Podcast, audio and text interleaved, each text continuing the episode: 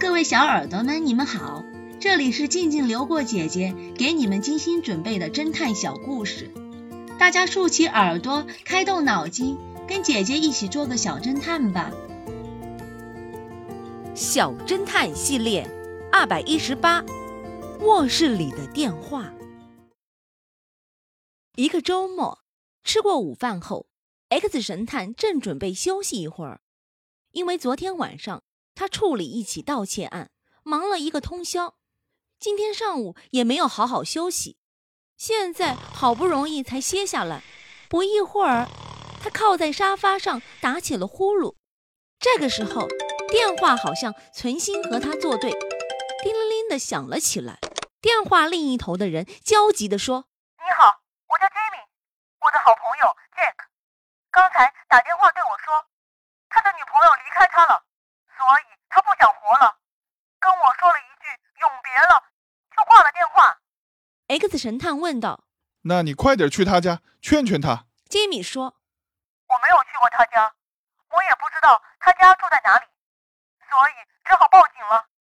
”X 神探立刻派人查到了杰克家的地址，并且约上杰米一起赶往杰克的家。他们敲了几下门。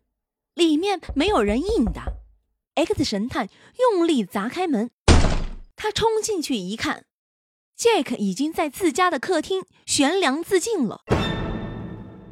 只见这时，杰米放声的大哭：“为什么不等等我啊？为什么你要自杀啊？都是我的错！我要是能早点来就好了。”X 神探戴上手套，开始检查现场。十五分钟之后，X 神探想给法医打个电话，通知他们来验尸，但是四下却找不到电话。于是，X 神探拿出一张纸，写下了法医的电话，交给杰米说：“吉米先生，麻烦您帮我打个电话，让法医马上过来，要快。”杰米接过纸条，二话不说，直接上了楼。走上了二楼的主卧去拨打电话。打完电话的杰米来到了楼下，早已经掏出手铐的 X 神探微笑地对他说：“吉米先生，您这可是自投罗网啊！”